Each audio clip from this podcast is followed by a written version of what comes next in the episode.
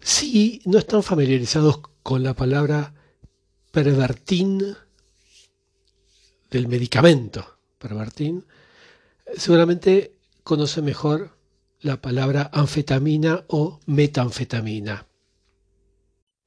Bueno, durante la Segunda Guerra Mundial el régimen nazi eh, utilizó masivamente esta droga que la puso a punto en 1938. Ahora les voy a explicar. Eh, bueno, diga, justamente a partir de ese año 1938 un laboratorio alemán inventa la pervertin. ¿Qué nombre? Pervertin, como si fuese para perversos, ¿no? Como la heroína para actos heroicos.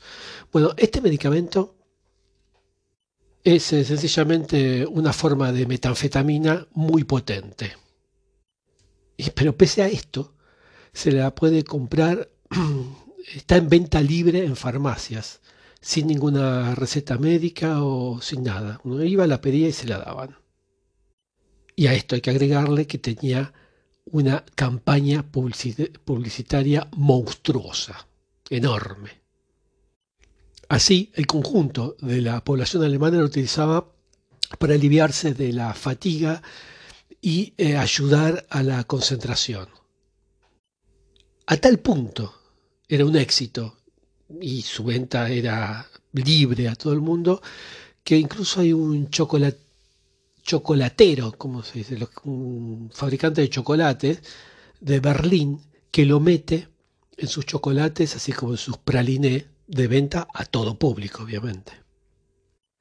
Eh, los médicos militares de la Armada alemán comienzan a interesarse de este medicamento y lo van a distribuir a los soldados con el fin de que se mantengan despiertos más tiempo y que estén más atentos. Una vez que lo empieza a tomar el ejército empieza a escasear y el producto se vuelve en ese momento prohibido a la venta libre, pero no para eh, los oficiales y los soldados que continúan a utilizarlo, utilizándolo a, su voluntad. La distribución masiva de esta droga justamente a los soldados ocupa un puesto importante en, el, régimen nazi. Y lo organizan eh, muy puntualmente. Y se lo dan eh, especialmente a los pilotos de avión y a los conductores de Panzer. Em, la pervertin eh, empieza a ser muy útil para la Blitzkrieg.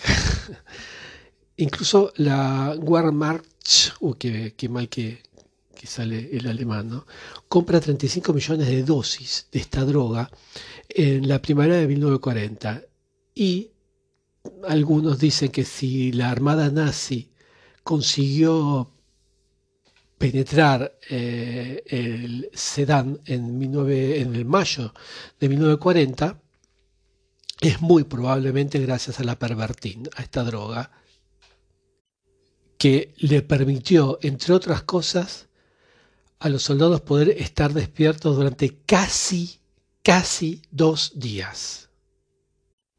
Pero como ya muchos de ustedes deben estar suponiendo, la consumición de esta droga trae consecuencias negativas. Los soldados sufrían de graves efectos secundarios. Algunos tenían miedo de no volver a encontrar nunca más su sueño. Eh, muchos padecían crisis de angustia. Otros tenían alucinaciones, eh, casi todos perdían la sensación de sed y de hambre.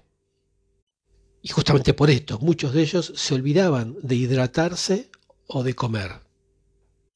Incluso en muchos de ellos esta, droga causó eh, crisis cardíacas, pero bueno, no se autopsia, no se investigaba mucho, pero esto se supone que, le sucedió a muchos. Y finalmente, como si todo esto fuese poco, la pervertín lo vuelve a uno muy adicto a esta droga. Esto se ve muchísimo en las cartas que enviaban los soldados a, sus padres o a sus a las cartas que enviaban en general, donde reclamaban insistentemente, no paraban de reclamarle la pervertina. Es un elemento a tener en cuenta la utilización de parte de los nazis, eh, la utilización estratégica de esta droga durante la guerra. Entre paréntesis, por citar algún otro, por ejemplo, los británicos consumían también bencedrina, que es también una suerte de anfetamina que suprime la sensación de miedo. Pero sobre las drogas y las guerras ya va a haber otro audio.